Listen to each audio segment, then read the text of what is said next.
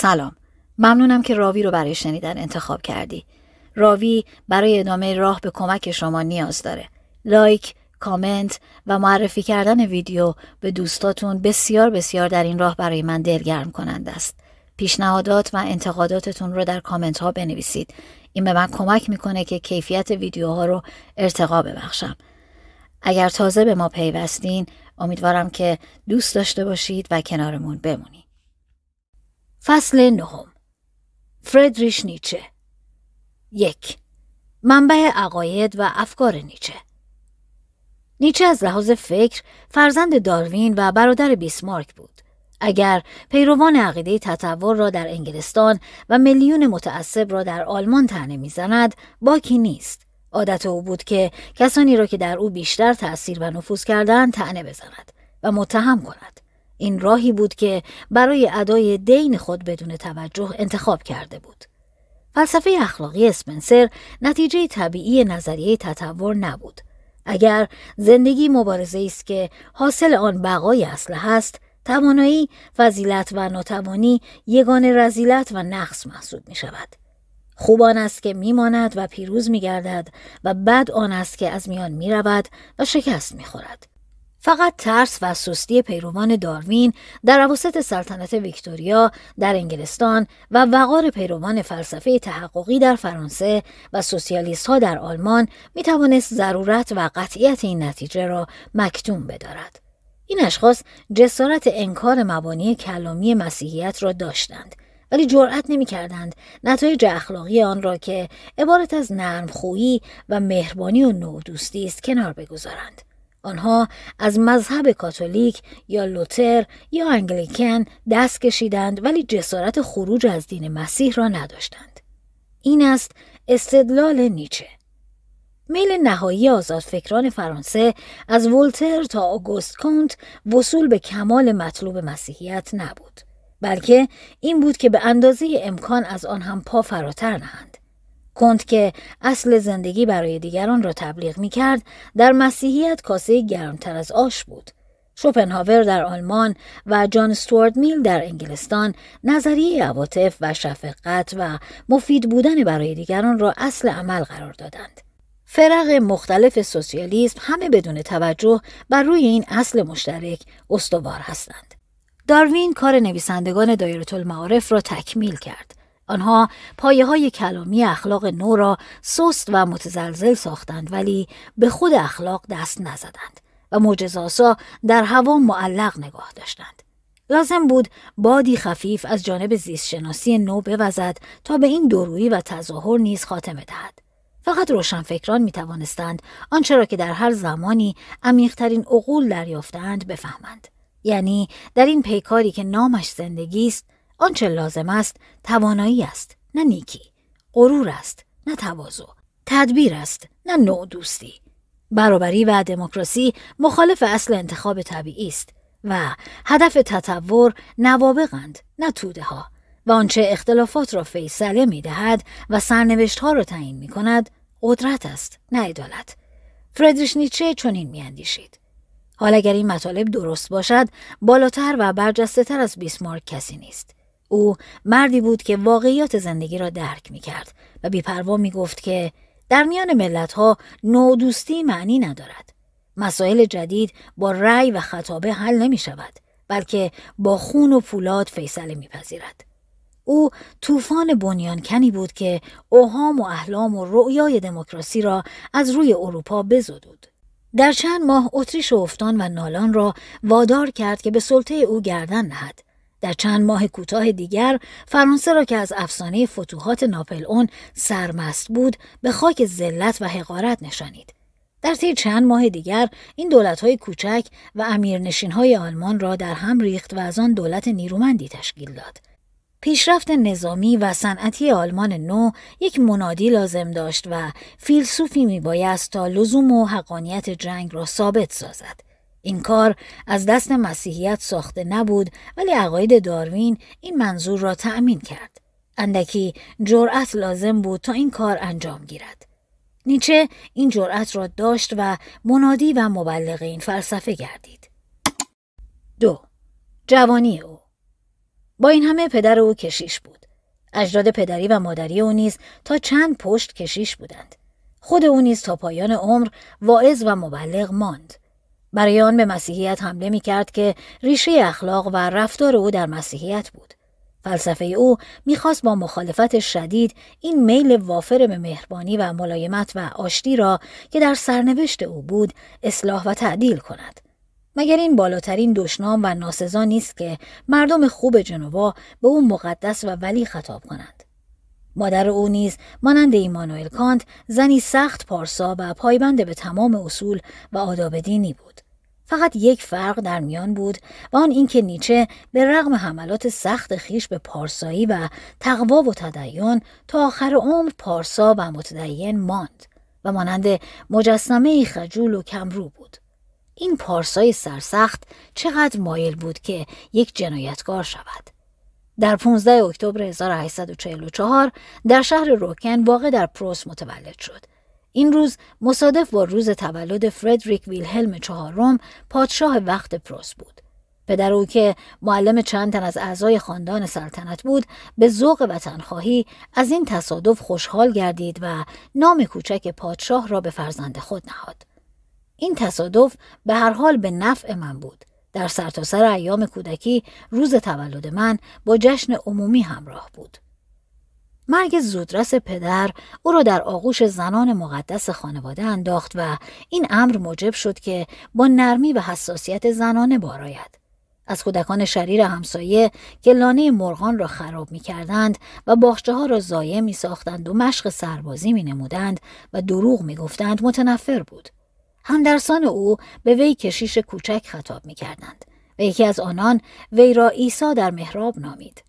لذت او در این بود که در گوشه‌ای بنشیند و انجیل بخواند و گاهی آن را چنان با رقت و احساس بر دیگران می‌خواند که اشک از دیدگانشان می‌آورد.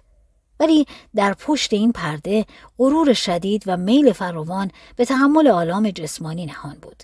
هنگامی که همدرسانش در داستان موسیوس سکولا تردید کردند، یک بسته کبریت را در کف دست روشن کرد و چندان نگه داشت که همه بسوخت. این یک حادثه مثالی و نمونه‌ای بود. در تمام عمر در جستجوی وسایل روحی و جسمی بود تا خود را چنان سخت و نیرومند سازد که به کمال مردی برسد. او می گفت آنچه نیستم برای من خدا و فضیلت است. در هجده سالگی ایمان خود را به خدای نیاکانش از دست داد و بقیه عمر را در جستجوی خدای نوعی به سر برد. به عقیده خود این خدا را در انسان برتر یافته است. بعدها می گفت که این تغییر عقیده به آسانی صورت گرفت. ولی او خود درباره خیش خیلی زود اشتباه می کند و شرح حالی که از خود می نویسد با حقیقت وفق نمی دهد. مانند کسی که تمام مایملک خود را به یک مهره می بازد و همه چیز بی‌اعتنا بود. مغز زندگی او دین بود و همین که آن را از دست داد زندگی برایش بی حاصل و بی معنی گردید. پس از آن ناگهان چندی با همدرسان خود در بون و لایپزیگ به عیش و نوش مشغول شد و حتی بر نفرتی که از عادات مردانه از قبیل شرابخوری و صرف دخانیات داشت غالب آمد. ولی به زودی از زن و شراب و دخانیات زده شد و آبجوخواری عصر و مملکت خود را به باد طعنه و ریشخند گرفت. او می گفت مردمی که آبجو می خورند و چپق می کشند از درک افکار باریک عاجزند. در همین ایام، یعنی در هزار و هشتصد و شصت و پنج بود که بر کتاب جهان همچون اراده و تصور شوپنهاور دست یافت و آن را همچون آینه‌ای دید که جهان و زندگی و طبیعت خودش با عظمت ترس آوری در آن پدیدار بود. کتاب را به خانه برد و با حرص و ولع تمام کلمه به کلمه خواند. او می گفت گویی شوپنهاور شخصاً به من خطاب می کرد. من هیجان و التهاب او را حس کردم و او را در برابر خودم دیدم. هر سطری با صدای بلند به خویشتنداری و اعراض از دنیا فرا می‌خواند. رنگ تیره فلسفه شوپنهاور همواره اثر خود را در فکر او باقی گذاشت. نه تنها هنگامی که مرید شوپنهاور همچون آموزگار که عنوان یکی از مقالات اوست بود، بلکه در ایامی که بدبینی را نشانه انحطاط می‌دانست نیز از ته دل بدبخت بود. گویا اعصابش برای رنج آفریده شده بود و تعریف او از تراژدی به عنوان لذت زندگی خود دلیل دیگری بر خودفریبی او بود. فقط اسپینوزا و گوته می توانستند او را از دست شوپنهاور نجات دهند. ولی با آنکه خود او همیشه متانت و عشق به سرنوشت را می‌ستود، هرگز بدان عمل ننمود. آرامش و تعادل ذهنی که لازمه حکمت است در او وجود نداشت. در بیست و سه سالگی به خدمت نظام فراخوانده شد. این خوشبختی را داشت که به علت نزدیک بینی و به خاطر مادر بیوه‌اش از خدمت نظام معاف گردد، ولی با این همه نظام از او دست بر نداشت. حتی فلاسفه در روزهای سخت طعمه خوبی برای توپ به شمار می رفتند. ولی چون از اسب افتاد و عضلات سینه‌اش کوفته شد، مأمور سربازگیری مجبور شد که شکار خود را ترک کند. نیچه هرگز از این آسیب به خود نیامد. تجربه او از سپاهیگری سخت مختصر بود و هنگامی که از سپاه خارج شد، همان اشتباهاتی را که درباره نظام قبلا داشت از دست نداده بود. زندگی سخت اسپارتی، فرماندهی و فرمانبری، سختگیری و انضباط خیال او را حتی در روزگاری که نمیتوانست این آرزو را عملی کند به خود مشغول داشته بود.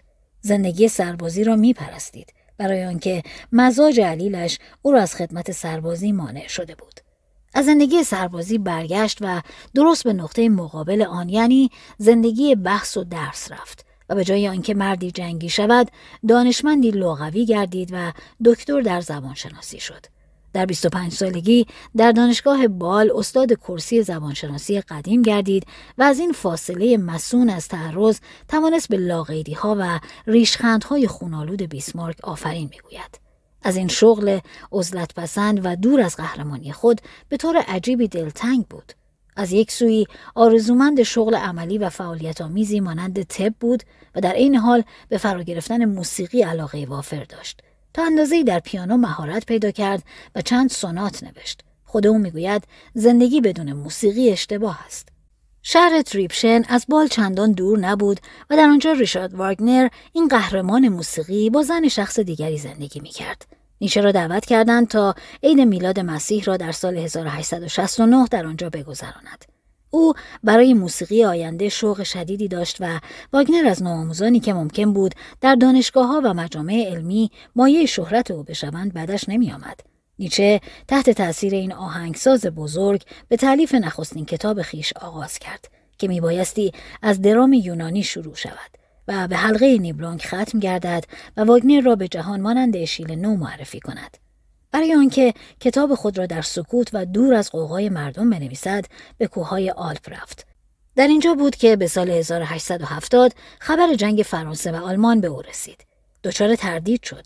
روح یونانی و خدایان شعر و فلسفه و درام و موسیقی دستهای برکت بخش خود را به سوی او دراز کرده بودند، ولی او نتوانست دعوت مملکت خود را رد کند. آنجا نیز شعر وجود داشت. می نویسد اصل شرم‌آور دولت همین جاست. او برای مردم سرچشمه تمام نشدنی رنج و درد است و آتشی است که در شعله‌های دائمی خود همه را می سوزاند. با این همه همین که ما را می خواند خود را فراموش می کنیم. ندای خونالود او برای مردم مایه دلیری و ارتقا به مقام قهرمانی است. بر سر راه به جبهه جنگ در فرانکفورت یک دسته سوار نظام دید که با دبدبه و شکوه از شهر می‌گذشتند. همینجا بود که به گفته خودش اندیشه و تصوری به ذهنش رسید که تمام فلسفه او بر روی آن استوار است. در اینجا بود که نخستین بار فهمیدم که اراده زندگی برتر و نیرومندتر در مفهوم ناچیز نبرد برای زندگی نیست، بلکه در اراده جنگ، اراده قدرت و اراده مافوق قدرت است. نزدیک بینی مانع شد که در زندگی فعال سربازی شرکت کند و به پرستاری از زخمیان راضی شد. با اینکه وحشت و ترس به اندازه کافی دید، باز هم خشونت و شدت میدان جنگ را ندید. همین وحشت و خشونت میدان جنگ بود که بعدها روح سر به زیر او آن را کمال مطلوب می دانست و با تخیل قوی کسی که تجربه ندیده است آن را کمال مطلوب می پنداشت. به قدری نازکدل و سریع تأثیر بود که در پرستاری هم نتوانست بماند. منظره خون او را ناخوش می کرد و به همین جهت بیمار شد. او را به کهنه پیچیدند و به خانه‌اش فرستادند. پس از آن هموار اعصاب شلی و معده کارلایل را داشت. دختری بود در لباس جنگی. سه. نیچه و واگنر. در آغاز سال هزار و هشتصد و هفتاد و دو نیچه نخستین کتاب خود را که تنها اثر کامل او محسوب می شود به نام تولد تراژدی از روح موسیقی منتشر ساخت. هیچ زبانشناسی این گونه به شیوه تغزل ننگاشته است. در این کتاب از دو خداوندی که الهام بخش هنر یونانی بودند سخن می‌راند. نخست دیونوسوس، خدای شراب و عیش و نوش و لهو و لعب و حال و ذوق و غریزه و استقبال خطر و رنج، خدای آواز و موسیقی و رقص و درام است. دیگری که مؤخرتر است، آپولون، خدای صلح و فراغ و استراحت و جمال پرستی و سیر عقلانی و نظم منطقی و آرامش فلسفی، خدای نقاشی و پیکرتراشی و شعر حماسی است. اصالت هنر یونانی در اتحاد این دو کمال مطلوب، یعنی نیروی مردانه تزلزل ناپذیر دیونوسوس و زیبایی زنانه آرام آپولون است. در هنر درام، دیونوسوس آواز دست جمعی و آپولون مکالمه را الهام کردند. آواز دست جمعی از موکب لباس طرب پوشان هواخواهان دیونوسوس برخاسته است و مکالمه درام تفکری است که پس از اعمال لذت بخش حاصل می شود و در حقیقت انعکاس آن است. عمیق‌ترین نشانه درام یونانی پیروزی دیونوسوس بر بدبینی است از راه هنر. یونانیان در آغاز بدان گونه که نوشته‌های نو نشان می‌دهد، مردمی خوشحال و خوشبین نبودند. آنها نیش زندگی و کوتاهی غم‌انگیز آن را عمیقاً حس می‌کردند. هنگامی که میداس از سیلنوس پرسید که بهترین تقدیر انسان کدام است، سیلنوس در پاسخ گفت: این نژاد کوتاه‌روز رقت‌انگیز، ای زادگان حوادث و غم و اندوه، چرا مرا ناگزیر می‌سازید که سخنی که نباید گفت بگویم؟ بهترین تقدیر آن است که در دسترس شما نیست، یعنی نزادن و نبودن. پس از آن بهترین تقدیر زود مردن است. مسلماً این مردمان از شوپنهاور و هندوان چیزی نیاموخته بودند، ولی یونانیان با هنر درخشان خیش بر اندوه نومیدی خود پیروز شدند. آنها از درد و رنج خود منظره درام را به وجود آوردند و دریافتند که سازگار شدن زندگی با جهان یک پدیده زیبایی و یک موضوع هنری و ابداعی است. کمال مطلوب در پیروزی هنر بر وحشت است. بدبینی نشانه انحطاط و خوشبینی علامت برتری است. خوشبینی غم‌انگیز حال آن مرد توانایی است که در جستجوی خطر و شدت است، گرچه به قیمت درد و رنج باشد. چون این کسی از دریافتن این که پیکار قانون زندگی است خوشحال است. تراژدی خود نشانه آن است که یونانیان بدبین نبودند. آن روزها که درام اشیل و فلسفه های ما قبل سقراط به وجود می آمد، روزهای حساس و پرهیجان یونانیان بود. سقراط که نمونه یک مرد صاحب نظر است، نشانه گسستگی تاروپود اخلاق یونانیان بود. روح و جسم توانایی فاتحان ماراتون روز به روز قربانی روشنفکری تردیدآمیزی می‌گردید و مایه فساد تدریجی قوای جسمی و معنوی می‌شد. فلسفه انتقادی جای شعر فلسفی عهد ما قبل سقراط را می‌گرفت. علم جایگزین هنر می‌شد و عقل جانشین غریزه می‌گردید و بازی‌های ورزشی جای خود را به جدل و مشاجره می‌داد. افلاطون قهرمان تحت تأثیر سقراط زیباشناس گردید. درام نویسی را کنار گذاشت و به فرا گرفتن منطق پرداخت.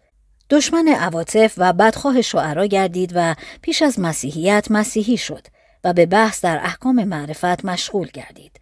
در معبد آپولون واقع در دلفی این سخنان بیروح نوشته شده بود: خودت را بشناس و افراط مکن. این سخنان موجب شد که سقراط و افلاطون فضیلت را در علم بدانند و ارسطو نظریه حد وسط را تبلیغ کند. یک قوم به هنگام جوانی شعر و افسانه و داستان می‌آفریند و به هنگام انحطاط و پیری فلسفه و منطق را. یونانیان در دوران جوانی هومر و اشیل را داشتند و در ایام انحطاط اوریپید را. اوریپید آن منطقدان و درام نویس، هواخواه عقل و نابود کننده رمز و افسانه، پیرو احساس و نابود کننده خوشبینی غم‌انگیز قرن مردانگی، رفیق سقراط و کسی که مشاجرات و خطابه های آپولونی را جایگزین آواز دست جمعی دیونوسوسی می ساخت. جای شگفتی نیست که هاتف غیبی آپولون سقراط را خردمندترین یونانیان دانست و اوریپید را دنبال کننده او شمرد. جای شگفتی نیست که غریزه اشتباه ناپذیر آریستوفان سقراط و اوریپید را به دیده دشمنی می نگریست و آن دو را نشانه یک فرهنگ فاسد می دانست. درست است که آنها بعد پشیمان شدند و نمایشنامه آخری اوریپید به نام باگخوای به منزله تصمیم به دیونوسوس و مقدمه خودکشی اوست و سقراط در زندان برای استراحت خاطر به تمرین موسیقی دیونوسوس مشغول گردید و نیز همین سقراط از خود پرسید شاید آنچه من نمیفهمم نامعقول نیست و شاید هنر رفیق ملازم و ضمیمه علم است، ولی دیگر دیر شده بود. منطق و عقل کار خود را کرده بودند و درام یونانی با اخلاق یونانی رو به انحطاط گذاشته بود. چیز عجیبی اتفاق افتاد. شاعر و فیلسوف هنگامی از عقیده خود برگشتند که این عقیده همه جا پیروز شده بود. با این دو عصر قهرمانی و هنر دیونوسوس به پایان رسید. ولی ممکن است عصر دیونوسوس برگردد مگر کانت عقل نظری و عملی را به باد انتقاد نگرفت؟ مگر شوپنهاور عمق غریزه و تراژدی اندیشه را بیان نکرد؟ مگر ریشارد واگنر اشیل دیگری نیست که افسانه ها و رموز را از نو زنده می کند و به موسیقی و درام دوباره ذوق و حال دیونوسوسی می بخشد؟ از ریشه دیونوسوسی روح آلمان قدرتی برخواسته است که به هیچ وجه شباهت به وضع ابتدایی فرهنگ سقراطی آن ندارد. این همان موسیقی آلمان است که در مدار پهناوری از باخ تا بتوون و از بتوون تا واگنر سیر می کند. مدتها روح آلمانی تحت تأثیر هنر آپولونی ایتالیا و فرانسه بود. آلمانها باید بدانند که غرایز خاص آنها از این فرهنگ‌های منحت عمیق‌تر است. بگذار تا در موسیقی نیز نظیر اصلاحی که در دین کردند بنمایند. بگذار تا این قدرت وحشی لوتر را از نو در قالب هنر و حیات بریزند. کسی چه می‌داند که از این روح جنگجویی مردم آلمان عصر قهرمانان از نو زنده نخواهد شد و از روح موسیقی تراژدی متولد نخواهد گشت. در هزار و هشتصد و هفتاد و دو نیچه به بال برگشت. در حالی که ناتوان و رنجور بود، ولی در آتش جاه طلبی میسوخت و از مطالعه در گوشه انزوا متنفر بود. او می گفت من در پیش خود تا پنجاه سال کار دارم و باید روزگار خود را در بند و زنجیر به سر برم. عقاید او درباره جنگ کمی تعدیل یافته بود. می نویسد امپراتوری آلمان روح آلمان را از ریشه و بن خواهد کند. پیروزی هزار و هشتصد و هفتاد و یک خودخواهی و کبر خشنی به آلمانی‌ها داد و برای پیشرفت معنوی چیزی بدتر از آن نیست. نیچه صفتی شیطانی داشت که از هر بتی ناراحت می‌شد و بدین ترتیب تصمیم گرفت که به بالاترین مظهر این خودخواهی گرانبار یعنی داوید اشتراوس حمله کند. می‌گوید من با یک جنگ تن به تن به اجتماع وارد شدم. این نصیحت را استندال به من داده است. در قسمت دوم کتاب ملاحظات نابهنگام که عنوانی بجاست یعنی شوپنهاور آموزگار به دانشگاه‌های وطنخواه متعصب حمله می‌کند. او می‌گوید تجربه به ما یاد داده است که هیچ مانعی برای ظهور فلاسفه بزرگ بزرگتر از آن نیست که در دانشگاه‌های دولتی از فلاسفه بد ستایش کنند. هیچ دولتی جرأت ندارد از امثال افلاطون و شوپنهاور حمایت کند. دولت همواره از چنین اشخاصی می‌ترسد.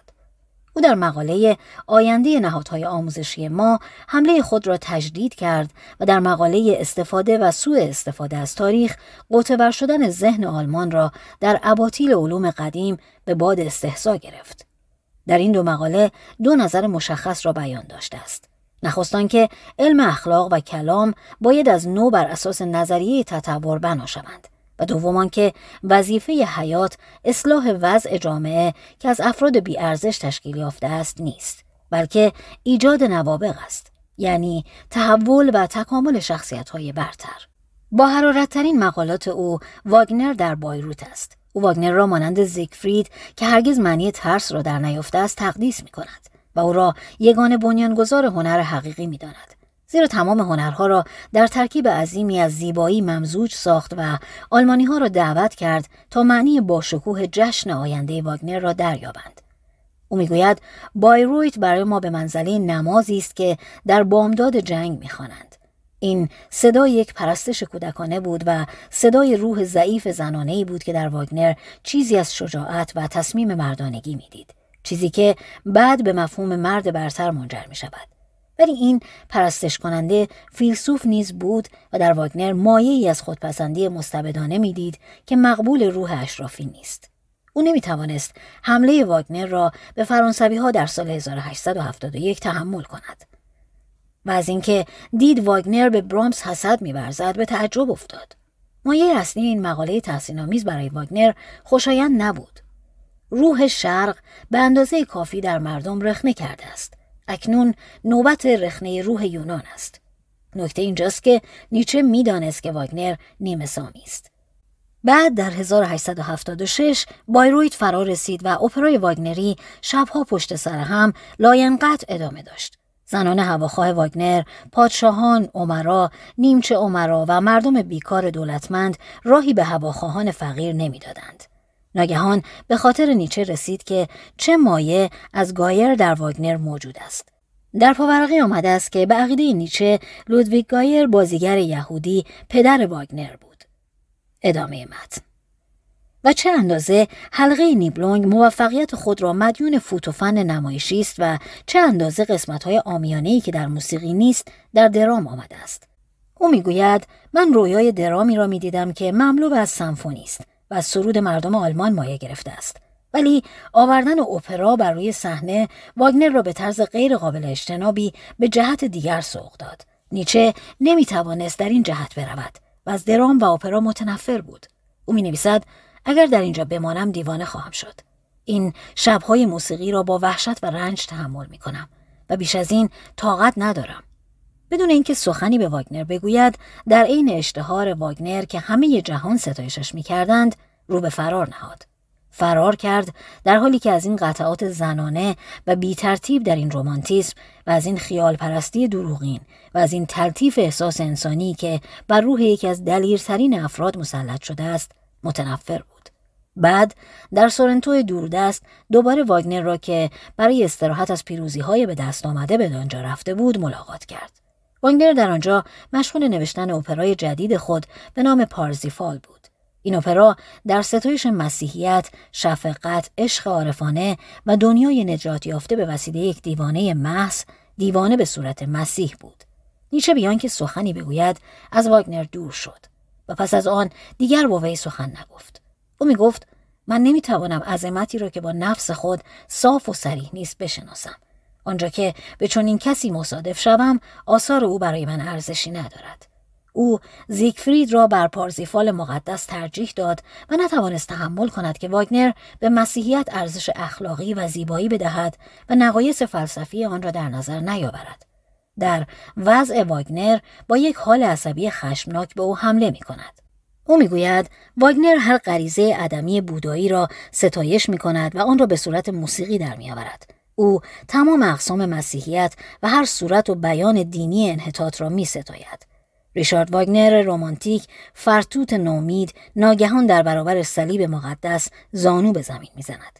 آیا یک آلمانی نیست که بر این وضع وحشتناک رقت آورد و بگرید؟ فقط تنها من رنج میکشم؟ با این همه من یکی از هواخواهان فاسد واگنر هستم. بلی، من هم مانند واگنر فرزند این عصر هستم. یعنی یک فرد منحط هستم. ولی من این نکته را درک می کنم و از خودم در برابر این فساد دفاع می کنم. نیچه بیش از آنچه خود می پنداشت آپولونی بود. او عاشق ظرافت و دقت و باریکی بود و نه خشونت وحشیانه دیونوسوسی و نه رقت حاصل از شراب و آواز عشق. واگنر به خانم فورستر نیچه می گفت برادر شما با قیافه ظریف مشخص خود سخت زود رنج و ناراحت بود. گاهی از شوخی‌های من سخت دلتنگ می‌شد و در این هنگام من دیوانه‌وار این شوخی‌ها را بیش از پیش تکرار می‌کردم. نیچه بسیاری از عقاید افلاطون را دارا بود و می‌ترسید که مبادا موسیقی از صلابت و خشونت مردان بکاهد. چون خود رقیق القلب بود، خیال می‌کرد همه مثل او هستند و به طرز خطرناکی به مسیحیت عمل خواهند کرد. به اندازه کافی جنگ نبود که مایه پسند این استاد نازکدل بشود. با این همه در روزهای آرام خود دریافت که واگنر مانند نیچه حق داشت و رقت پارزیفال برای تعدیل خشونت زیگفرید لازم است و در نتیجه چند فعل و انفعال جهانی این دو طبع مخالف سرکش به هم می‌آمیزند و وحدتی سالم و خلاق می‌آفرینند. او دوست داشت که این دوستی فلکی را که هنوز هم در خاموشی او را به واگنر پیوند می‌داد به یاد آورد.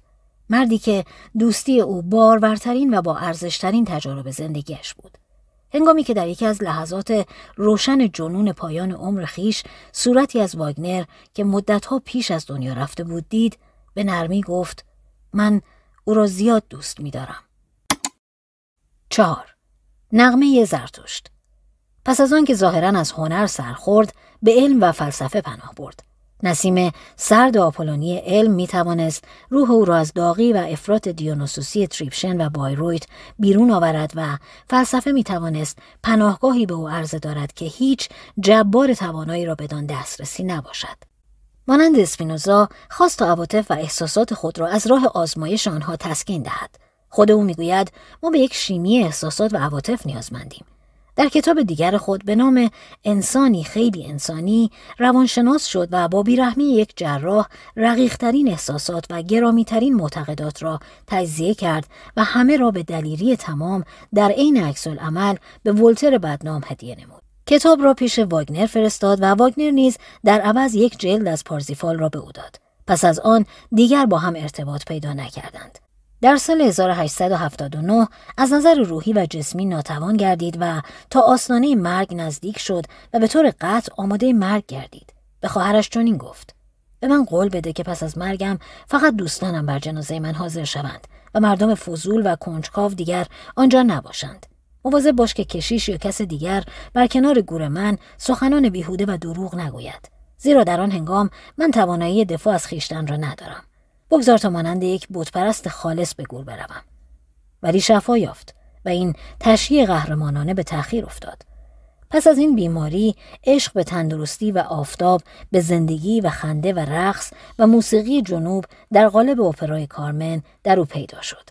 ارادش در نبرد با مرگ قوی‌تر گردید و حالت رضا و تسلیمی در او پیدا شد که حتی در هنگام رنج و تلخی نیز شیرینی حیات را حس کرد. او میگوید دستور من برای بزرگی عشق به سرنوشت است، نه اینکه در هر ضرورتی آن را تحمل کنند، بلکه باید دوستش بدارند.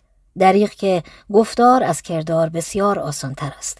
پس از آن کتاب‌های سپید دم و حکمت مسرت بخش را نوشت که نشانه دوره نقاهت سپاس آمیز بود. در اینجا آهنگش نرمتر و زبانش ملایمتر از کتاب‌های دیگر است. یک سال به آرامی گذراند و در این مدت مخارجش از وظیفه‌ای بود که دانشگاه در حق او مقرر داشته بود. آفتاب محبت می‌توانست غرور این فیلسوف را همچون برف آب کند، ولی لوسالومه به عشق او پاسخ نداد، زیرا در چشمان تند عمیقش نشانه راحتی دیده نمی‌شد. پاول ری کمتر خطرناک بود و با او همان نقشی را داشت که دکتر پاژلو با آلفرد موسه داشت. نیچه نومیدانه فرار کرد و همه جا کلمات قصار بر ضد زنان پخش نمود. نیچه در حقیقت ساده و سریع تأثر و رمانتیک و رقیق القلب بود. بر ضد رقت و نرمخویی مبارزه می کرد تا خصلتی را که این همه برای او نومیدی تلخ بار آورده و زخم کاری زده بود بهبود بخشد. او نتوانست عزلت کافی به دست آورد. می گفت زندگی با مردم دشوار است، برای آنکه سکوت مشکل است. از ایتالیا به ارتفاعات آلپ رفت و در آنگادین اولیا در زیلسماریا سکونت گزید. دیگر زن یا مردی را دوست نداشت و در آرزوی آن بود که انسان قدمی فراتر نهد. در سکوت و عزلت در این ارتفاعات بود که بزرگترین کتابش به وی الهام شد. به انتظار نشسته بودم، نه در انتظار چیزی، فارغ از خیر و شر، از روشنی و تاریکی لذت می بردم. فقط روز بود و دریاچه بود و ظهر بود و زمان بی انتها. دوست عزیزم همینجا بود که ناگهان یکی دو شد و زرتشت از کنار من گذشت. پس آنگاه روح او طغیان کرد و لبریز شد. او آموزگار جدیدی پیدا کرده بود، یعنی زرتشت، یک مرد برتر نوین و یک دین نو، یعنی دور ابدی. اکنون میبایست بخواند. حرارت ذوق و الهام او فلسفه را تا حد شعر بالا برده بود. میگفت من میتوانم نغمه‌ای بخوانم و میخواهم آن را بخوانم. گرچه در خانه خالی تنها هستم، باید آن را برای شنیدن خود بخوانم. چقدر در این جمله تنهایی و بیکسی مندرج است. ای ستاره بزرگ، اگر کسانی که تو برای آنها میتابی وجود نداشته باشند، پس خوشبختی تو چه خواهد بود؟ ببینید، من از عقل و حکمت خیش خسته شدم. مانند زنبوری که عسل بسیار زیاد جمع کرده باشد، من به دست‌های نیازمندم که برای گرفتن آن دراز شده باشند. بدینسان چون این گفت زرتشت نوشته شد و در ساعت مقدسی که ریشارد واگنر در ونیز جان داد آن را تمام کرد. این کتاب پاسخی عالی به پارزیفال بود، ولی مصنف پارزیفال مرده بود. این کتاب شاهکار اوست و خود نیز از آن باخبر بود. بعدها درباره آن نوشت: این کتاب یگانه است. بگذار تا از شاعران به یک لحن یاد نکنیم. شاید تاکنون چیزی به این توانایی بیمانند به وجود نیامده است. اگر جوهر و نیکی تمام ارواح بزرگ با هم جمع شوند، نخواهند توانست نغمه‌ای از گفتارهای زرتشت را به وجود آورند. کمی مبالغه آمیز است، ولی مسلماً این کتاب از کتب بزرگ قرن نوزدهم است. با این همه نیچه در طبع آن رنج فراوان دید. جزء نخستین به تأخیر افتاد، زیرا پانصد هزار نسخه سرود ملی برای چاپ سفارش داده شده بود و پس از آن سیلی از هجونامه‌های ضد سامی برای چاپ سفارش شد و ناشر از طبع جزء دوم سرباز زد، زیرا کتاب ارزش آن را نداشت که مخارج طبع را وصول کند و مؤلف مجبور شد که خود مخارج آن را بپردازد. از کتاب فقط چهل نسخه فروخته شد و هفت نسخه به این و آن اهدا گردید که فقط یکی وصول آن را اعلام کرد. کسی از آن تمجید ننمود. هیچگاه کسی اینقدر تنها نبوده است. زرتشت در سی سالگی از کوهی که محل تفکر او بود پایین می آید تا مانند زرتشت اصیل ایرانی مردم را هدایت نماید. ولی مردم مشغول تماشای بندبازی هستند و به او توجه نمی کنند. در این هنگام بندباز می افتد و می میرد. زرتشت او را بر دوش می گیرد و می برد و می گوید: چون تو پیشه خود را در خطر برگزیدی، من باید تو را با دست خود در خاک کنم. بعد اندرز می دهد و می گوید: همواره در خطر بزی. شهرهاتان را در کنار آتشفشان بنا کنید. کشتیهاتان را به دریاهای ناشناس بفرستید. همیشه در حال جنگ باشید. به خاطر داشته باش که باید بی ایمان باشی. زرتشت در حالی که از کوه سرازیر می شد، زاهد پیری را دید که سخن از خدا می گفت. ولی همین که زرتشت تنها شد، با خود گفت: آیا چون این چیزی ممکن است؟ مگر این پیرمرد پارسای جنگل نشین نشنیده است که خدا مرده است؟ ولی مسلماً خدا مرده است و تمام خدایان مردند. خدایان کهن مدتی پیش مردند و در حقیقت این یک مرگ خوب و لذت بخش برای خدایان بود. مرگ آنها چنان نبود که تا صبح دم جان بکنند. چون این سخنی دروغ است. برعکس، آنها یک دفعه سر به خنده دادند و چندان خندیدند که مردند. این هنگامی بود که یکی از خدایان سخنی کفرآمیز گفت: فقط یک خدا بیش نیست. تو نباید در برابر من خدای دیگری داشته باشی. بدینسان یک صورت تقلیدی خدا، یک خدای حسود، خود را فراموش کرد و تمام خدایان شروع به خنده کردند و کرسیهای خود را تکان دادند و فریاد زدند. پس معنی خدایی این نیست که خدایانی وجود دارند، بلکه این است که خدایی وجود ندارد. هر که گوش دارد بشنود. چون این گفت زرتشت: چه بیدینی خنده‌آوری! معنی خدایی این نیست که خدایانی وجود ندارند. اگر خدایانی وجود داشتند، چه چیزی ممکن بود خلق شود؟ اگر خدایانی وجود داشتند، چگونه می توانستم بر خود هموار کنم که من خود یکی از خدایان نباشم؟ پس خدایانی وجود ندارند. چه کسی بی ایمانتر از من است که از تعلیمات او بهره‌مند هستم؟ برادران من، شما را قسم می دهم که ایمان خود را به زمین حفظ کنید و سخنان کسانی را که به شما از امیدها و آمال فوق زمینی سخن می گویند باور نکنید. آنها مسموم هستند، خواه خود بدانند یا ندانند. بسیاری از کسانی که قبلاً بی ایمان بودند، با کمال میل به این مسمومیت شیرین برمیگردند، زیرا برای زندگی مخدر خوبی است. مردان بالا مقام در غار زرتشت گرد آمدند تا خود را برای تبلیغ آیین او آماده سازند. او مدتی از آنها دور شد و چون برگشت دید الاغی را تقدیس و پرستش می کنند. گفت: زیرا این الاغ جهانی بر وفق تصور خود آفریده بود، یعنی جهانی که به قدر امکان بیهوده و بیمعنی بود. این با تقوا و فضیلت سازگار نیست. ولی کتاب بعداً چنین میگوید: کسی که میخواهد نیک و بد را بیافریند، باید در حقیقت یک مخرب باشد و تمام ارزشها را از میان ببرد. بدینسان بالاترین بدیها جزء بالاترین نیکی هاست، ولی این نیکی خلاق است. ای مردم خردمند، بگذارید تا در آن باره سخن بگوییم، گرچه بد و ناپسند باشد. سکوت بدتر است. حقیقتی که ناگفته بماند سم میگردد. هرچه در نتیجه حقایق ما می شکند، بگذار بشکند.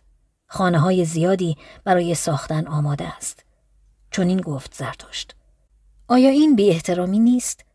ولی زرتشت می گوید که هیچ کس نمی داند چگونه احترام کند و خود را بالاترین کسانی می داند که به خدا معتقد نیستند.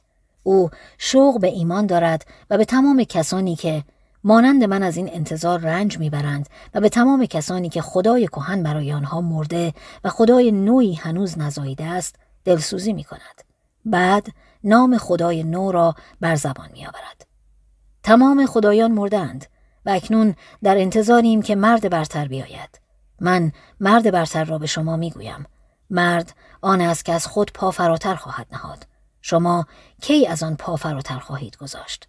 آنچه بزرگی مرد است این است که پل است، نه هدف.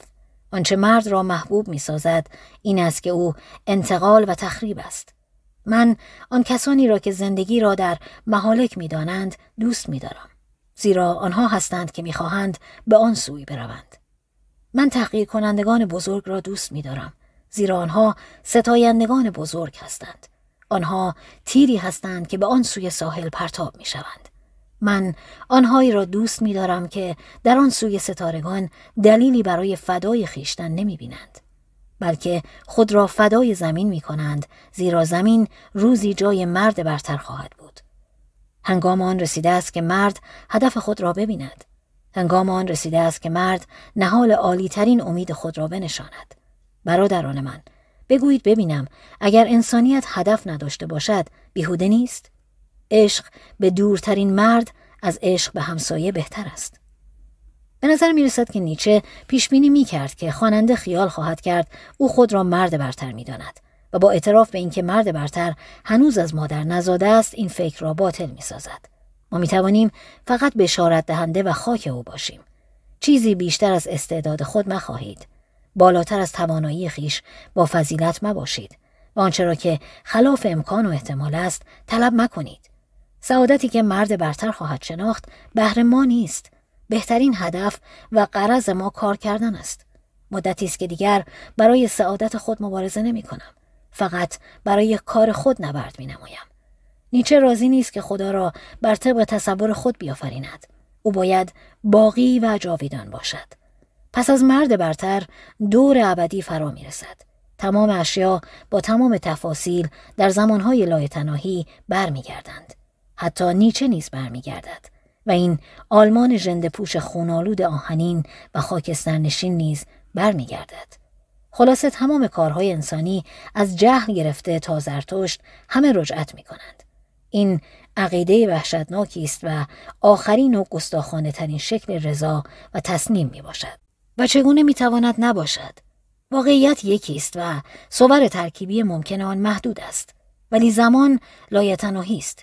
روزی ناگزیر ماده و زندگی به همان شکلی میافتند که نخست بودند و از همینجا تکرار شوم تاریخ جریان خود را از سر میگیرد. جبر علی ما را به چنین بنبستی میرساند. تعجبی نیست که زرتشت از گفتن این بازپسین درس خود وحشت دارد. میترسد و میلرزد و عقب میرود تا آنکه صدای او را مخاطب قرار میدهد. زرتشت، تو چه اهمیتی داری؟ سخن آخر را بگو و نابود شو. پنج. اخلاق قهرمانان. کتاب زرتشت به منزله انجیل نیچه بود، زیرا کتب بعدی او همه شرح این کتاب هستند. اگر اروپا شعر او را درک نمی کند شاید نثرش را بفهمد. پس از نغمه پیغمبر نوبت منطق فیلسوف رسید. ولی این چه منطقی است که خود فیلسوف بدان ایمان ندارد؟ منطق در نظر او آلتی برای بیان و توضیح است، نه آیت برهان و استدلال. این زمان بیش از همه وقت تنها به نظر می رسید. زیرا کتاب زرتشت به نظر اروپاییان و حتی دوستان او کمی عجیب و غریب آمد. دانشمندانی مانند اووربرگ و بورگهارت که همکاران او در دانشگاه بال بودند و کتاب ظهور تراژدی را می ستودند، از اینکه زبانشناسی گرانمایه را از دست دادند، عزا گرفتند. ولی جشنی برای تولد شاعر به پا نکردند.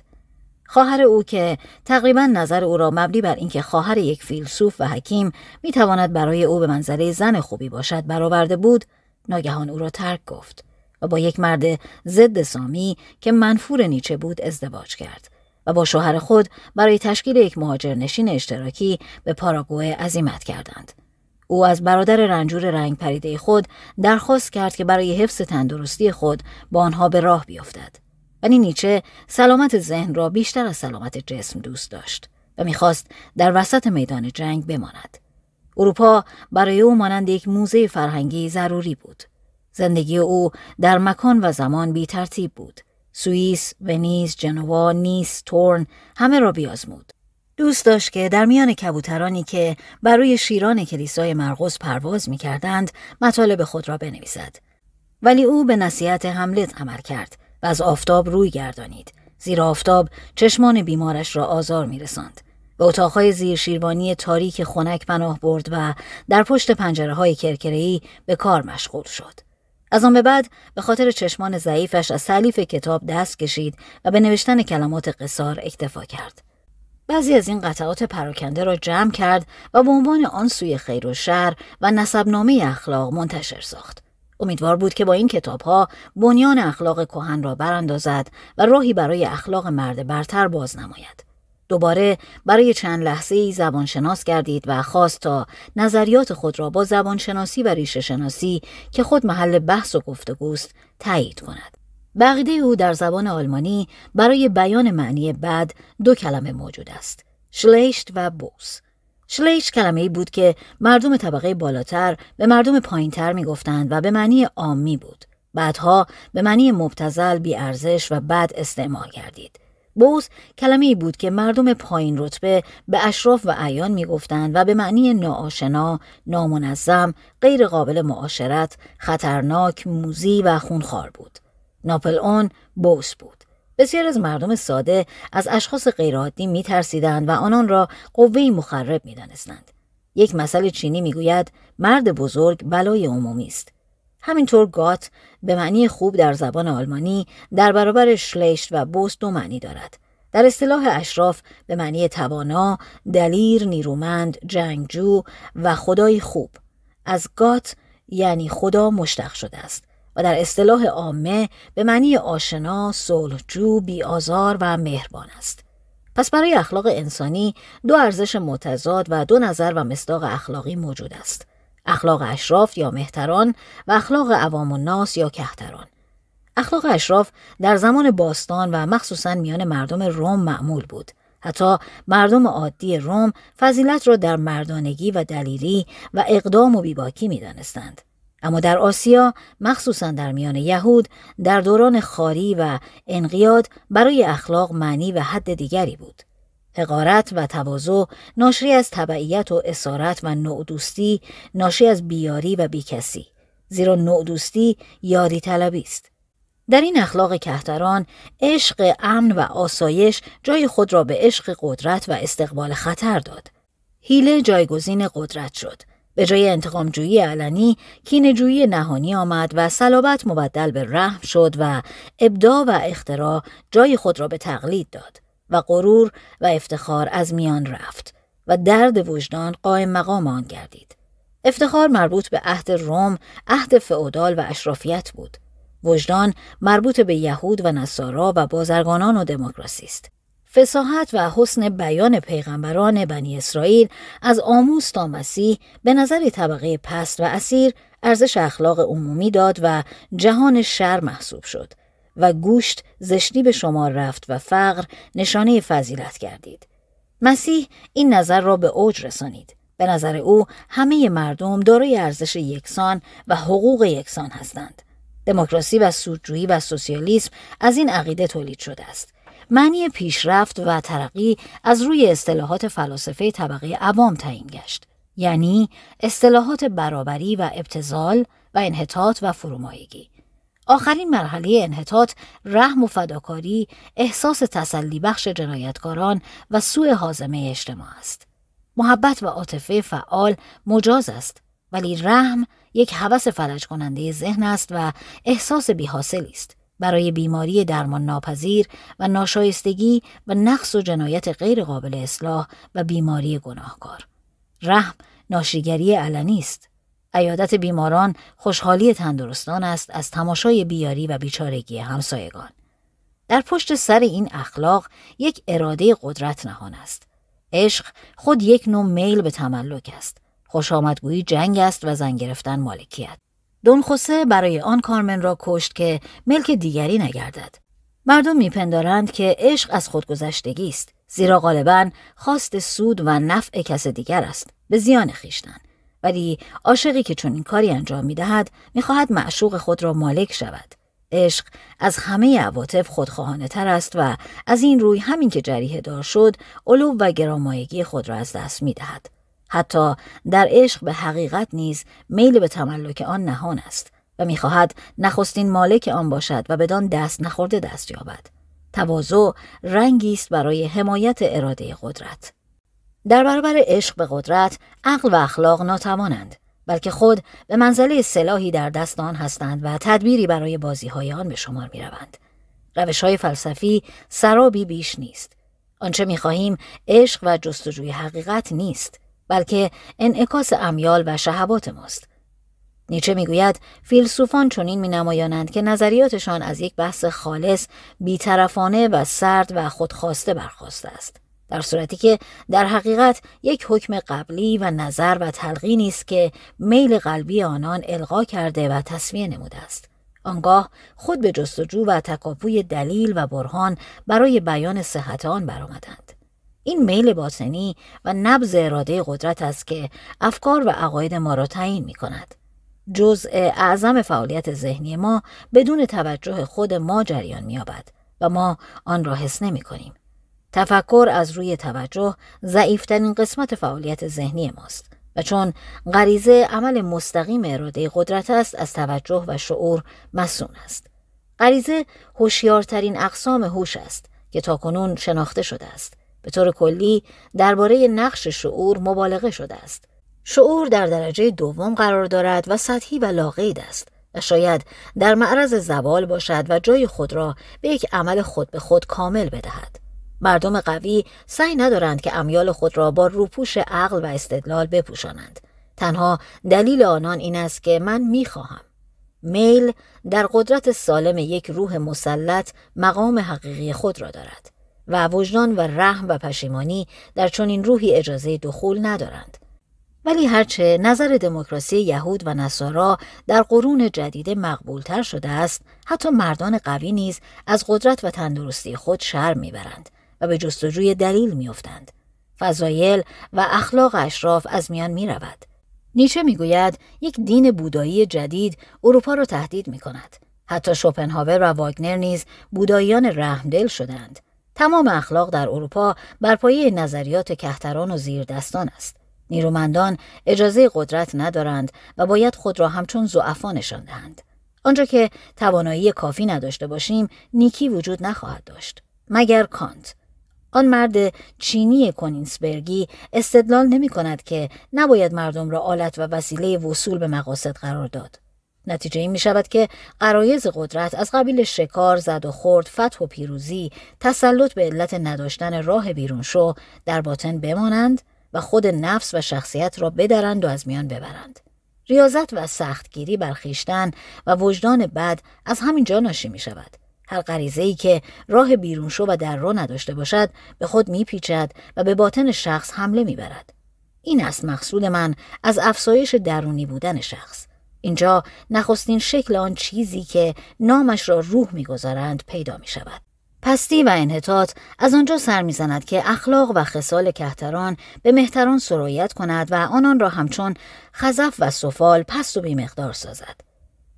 نیچه میگوید روش‌های اخلاقی باید جلوتر از همه اصل امتیاز طبقاتی را بپذیرند و آنچه را برخلاف این اصل گفتند پس بگیرند تا به دقت دریابند که ادعای تساوی حقوق خود برخلاف اخلاق است.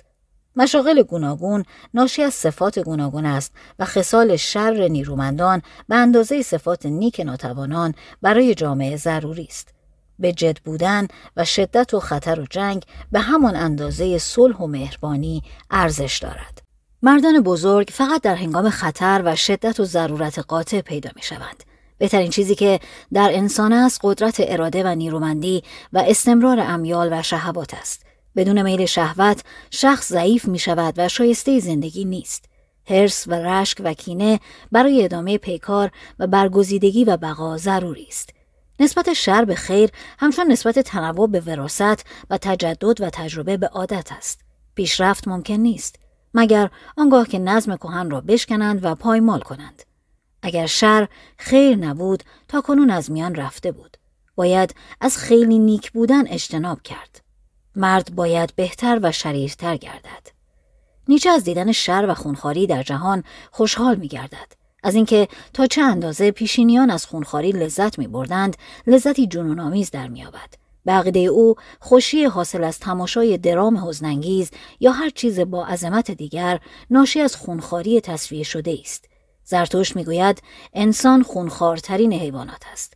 هنگامی که به تماشای تراژدی یا جنگ گاوان یا به دار زدن مردمان می رفت، از تمام اوقات خوشحالتر به نظر می رسید و هنگامی که دوزخ را آفرید برای او بهشتی بود. او از اینکه آزاردهندگان او در دوزخ به کیفر خواهند رسید دیگر در خود درد و رنج احساس نکرد. اخلاق فوق از اصول و قوانین زیست شناسی برخواسته است. باید به اشیا از نظر ارزشی که برای حیات دارند نگاه کنیم. باید دوباره ارزش‌ها را از روی فیزیولوژی بسنجیم. ارزش حقیقی یک انسان یا یک گروه یا یک نوع در قدرت و استعداد و نیرومندی اوست. از یک نظر باید از اینکه در قرن نوزدهم به قوای جسمانی اهمیت می‌دهند خوشحال باشیم. البته با صرف نظر از فساد خصال عالی که در این قرن رخ داده است. روح حاصل و زایده جسم است. یک قطره خون کم یا زیاد در مغز چنان رنج و دردی به بار می‌آورد که پرومته از کرکس ندیده است. غذاهای مختلف نتایج ذهنی و معنوی مختلف می‌دهد. برنج به مذهب بودا سوق می‌دهد و آبجوخواری آلمانی‌ها به فلسفه مابعد و طبیعی منجر می‌شود. پس صحت یا بطلان یک فلسفه بسته به این است که آیا حیات را رونق می‌دهد یا کدر می‌سازد.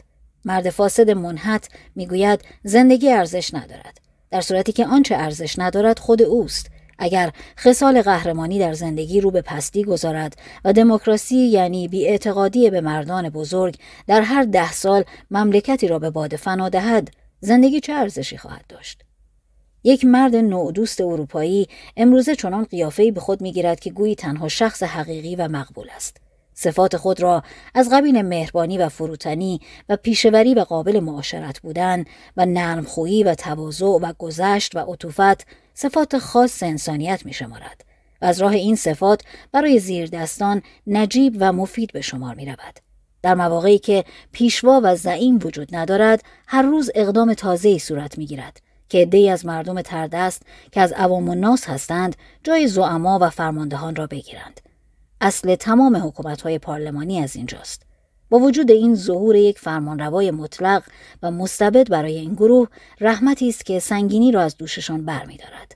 ظهور ناپلئون آخرین دلیل بزرگ این مدعا است. داستان بزرگترین خوشبختی که این قرن از جهت ظهور شخصیت‌های بزرگ دیده است، همانا داستان ظهور و تأثیر ناپلئون است. شش. مرد برتر. همچنان که اخلاق رحم و شفقت نیست بلکه توانایی است، هدف مساعی انسان نیز نباید تربیت کل بلکه انتاج نیرومندترین و برترین افراد باشد.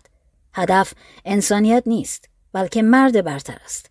آخرین چیزی که یک شخص حساس میتواند بفهمد اصلاح بشریت است، ولی بشریت اصلاح نمیشود بلکه اصلاً وجود ندارد. بشریت مفهومی انتزاعی و مجرد بیش نیست. آنچه هست عده‌ای بیشماری از افراد است. جهان همچون آزمایشگاهی بزرگ است. بسیاری از آزمایش‌های آن باطل و بی‌ثمر است و از میان می‌رود. فقط معدودی از این آزمایش‌ها به ثمر می‌رسد. در این آزمایشگاه غرض سعادت توده مردم نیست، بلکه اصلاح و انتاج مسئله اعلی است. اگر در اجتماعی مسئله اعلی وجود نداشته باشد، بهتر آن است که نابود گردد. اجتماع وسیله‌ای است برای بالا بردن قدرت و شخصیت فرد. گروه و توده به خودی خود هدف و غرض نیست. اگر اشخاصی نباشند که ماشین‌ها را به کار بیاندازند، پس این ماشین‌ها به چه درد می‌خورد؟ ماشین‌هایی یا تشکیلات اجتماعی که خود علت غایی و هدف خیشند، مسخره و مسحکه‌ای بیش نیستند. در آغاز نیچه چنان سخن می‌گوید که گویی مقصودش ایجاد انواع جدید می‌باشد. بعدها فکرش به اینجا میرسد که مرد برتر آن شخصیت مافوقی است که گاه به گاه از لجنزار توده عوام بیرون می آید و وجودش مدیون تربیت صحیح و تغذیه درست است. نه تصادف و انتخاب طبیعت، زیرا حیات و ظواهر آن با شخصیت‌های ممتاز و استثنایی دشمن است. طبیعت درباره بهترین موالید خویش سخت بیرحم و قسی است. او افراد متوسط را بیشتر دوست دارد و بیشتر تولید می‌کند. طبیعت همواره از مسائل اعلی منحرف می‌شود و به سطح توده و عوام متمایل می‌گردد. دائما می‌خواهد کیف را فدای کم کند و بیشتر را بر بهتر تسلط دهد. تنها انتخاب انسانی و تهیه وسایل اصلاح نژاد و تربیت اشرافی می‌تواند ضامن حیات و بقای مرد برتر باشد. بیهوده‌تر از این نیست که بگذارند افراد برتر از روی عشق ازدواج کنند، یعنی دختران خدمتکار زن قهرمانان شوند و نوابغ کلفت‌ها را به زنی بگیرند. شوپنهاور در این باره اشتباه می‌کرد. عشق مایه اصلاح نژاد نیست. اگر مردی دچار عشق شد، نباید گذاشت تا تصمیمی بگیرد که سر تا سر زندگیش را گرفتار محنت کند. عشق و عقل با هم سازگار نیستند. باید اعلام کنیم که ازدواج عشاق بی‌ارزش است و عشق مانع قانونی ازدواج است. فقط باید بهتران با بهتران ازدواج کنند و عشق را به عوام ارزانی دارند. مقصود از ازدواج تنها تولید مثل نیست، بلکه تکمیل و پیشرفت نیز هست. نیچه میگوید تو جوانی و آرزومند زن و فرزندی، ولی میخواهم بپرسم تو مردی هستی که جرأت آرزوی فرزندی داشته باشی؟ آیا مرد پیروزمندی هستی؟ بر خود و بر احساسات خود غالب هستی؟ میتوانی جلوی هوا و هوست را بگیری؟ یا این زن و فرزند خواستن یک میل و غریزه حیوانی و اقتضای ضرورت است؟ یا از تنهایی دلتنگ شده ای و با خود سازگار نیستی؟ من میخواهم که این پیروزی و استقلال نفس تو باشد که هواخواه زن و فرزند است. فرزند تو باید یادگار پیروزی و استقلال نفس تو باشد. تو باید چیزی برتر از خود به وجود آوری. اما نخست باید روح و جسم خیش را از سر تا پا درست کنی. تو باید نظیر خود را به وجود آوری، بلکه بالاتر و والاتر از خیش بیافرینی. مقصود من از ازدواج این است که دو تن اراده کنند تا یکی بیافرینند که از هر دو بهتر باشد. من ازدواج را احترام متقابلی می دانم که اراده هر دو مبدل به یک اراده شود. بدون مولد نیک نجابت غیر ممکن است. نیچه می گوید هوش تنها مایه نجابت نیست، بلکه چیزی می باید تا مایه نجابت هوش شود. پس برای نجابت چه لازم است؟ خون. مقصودم این نیست که کلمه خان پس از نامش بیاید و یا لرد پیش از نامش ذکر شود. مقصودم نسب نامه و شجر نامه گوتا هم نیست. این جمله معترضه برای خرهاست. پس از مولد نیک و تربیت صحیح، آخرین عامل پیدا آورنده مرد برتر یک مدرسه سخت و جدی است. در این مدرسه تکمیل نفس باید امر مسلمی باشد و جایزه و انعام نخواهد. در آنجا باید آسایش کم و مسئولیت زیاد باشد. در آنجا باید جسم عادت کند تا بدون ناله و شکوه تحمل رنج کند. باید اراده اطاعت و فرماندهی را یاد بگیرد، نه آزادی سرسری، نه اغماز و آزادی که مایه ضعف روح و جسم گردد. در این مدرسه باید یاد بگیرند تا از ته دل بخندند. مقام فلاسفه را باید از روی استعدادشان به خنده بسنجید. آنکه به بالاترین نقطه کوه میرسد به تراژدی ها میخندد. در تربیت مرد برتر نباید تلخی و مرارت غیر اخلاقی وجود داشته باشد. اراده را باید تمرین و ریاضت داد، ولی نه اینکه گوشت و جسد را محکوم کرد. ای دختران شیرین، از رقص باز نایستید، شما را چشم بد مرساد. ساق سیمینتان از گزند دشمنان محفوظ باد، زیرا مرد برتر نیز میتواند از ساق سیمین لذت ببرد. مردی که مولد و تربیت او چنین است، ماورای خیر و شر است. اگر مقصدی که میخواهد بدان برسد اقتضای شرارت کرد، نباید از آن سرباز بزند. بیباکی او باید بیشتر از خوبی او باشد. خوب چیست؟ خوب دلیر بودن است. خوب چیست؟ آنچه در مرد احساس و اراده قدرت و خود قدرت را افزایش دهد. بد چیست؟ آنچه از ضعف برمیخیزد. شاید بهترین نشانه مرد برتر عشق به خطر و مبارزه باشد، به شرط آنکه به خاطر مقصد و هدفی انجام گیرد. او طالب سلامت نیست و سعادت را به توده مردم باز می‌گذارد. زرتشت عاشق کسانی بود که به جاهای دوردست سفر می‌کردند و از زندگی بی خطر دلتنگ بودند. از اینجاست که هر جنگی خوب است، با آنکه در روزگار ما بهانه‌های جنگ خیلی نامعقول و پوچ است. یک جنگ خوب هر بهانه و علتی نامعقول را معقول و شایسته می سازد. حتی انقلاب نیز خوب است. البته نه خود انقلاب، زیرا چیزی بدتر و شومتر از تسلط عوام نیست، بلکه خوبی انقلاب در این است که در روز نبرد عظمت و بزرگی اشخاص پدیدار می شود. عظمت را محرک و مشوقی لازم است و آن جنگ و پیکار است. از این نبرد است که ستاره درخشان شهاب ثاقب پیدا می شود. از قوقای بیهوده انقلاب فرانسه ناپلئون ظهور می کند. از خرج و مرج رنسانس آنقدر مردان توانا ظاهر می شوند که اروپا به یاد ندارد و نمی تواند تحمل کند. افتخار و قدرت و هوش مرد برتر را می آفریند. ولی باید این سه هماهنگ گردد. امیال هنگامی مبدل به قدرت می شود که برای وصول به هدفی برگزیده و متحد گردد. هدفی که هرج و مرج امیال را به قالب قدرت یک شخصیت در می آورد. وای به حال متفکرینی که باغبان قدرت خود نیستند، بلکه خاک آنند. کیست آنکه تابع شهوات خویش است؟ آنکه ضعیف است. او قدرت مقاومت و امتناع ندارد و برای گفتن نه به حد کافی نیرومند نیست. او ناسازگار و منحط است. بالاترین چیز تسلط بر نفس است. آنکه نمیخواهد از زمره عوام باشد، باید به آنچه هست خرسند نباشد. مسئله اعلای نجابت و آخرین حد مرد برتر آن است که هدفی بجوید که بر دیگران و حتی مخصوصاً بر خویشتن درشت و سخت باشد. مقصدی بخواهد که به خاطر آن هرچه از دستش برمی آید به جز خیانت بر دوستان بکند. اگر هدف خود را چون این کسی قرار دهیم، زندگی را دوست خواهیم داشت و به زندگی برتری خواهیم رسید. باید هدفی داشته باشیم که در جستجوی آن همدیگر را گرامی بداریم. بگذار یا بزرگ شویم یا خاک پای بزرگان گردیم. چه منظر دلپذیری بود که میلیونها مردم خود را فدای مقاصد و اغراض ناپلئون می کردند و در راه او به خوشی جان می سپردند و در آخرین نفس نام او را بر زبان می آوردند.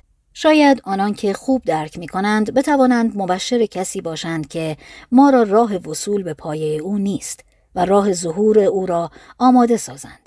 ما اهل هر عهد و سرزمینی که باشیم می توانیم با همه فاصله و جدایی که در میان ماست با هم کار کنیم تا به این مقصد برسیم.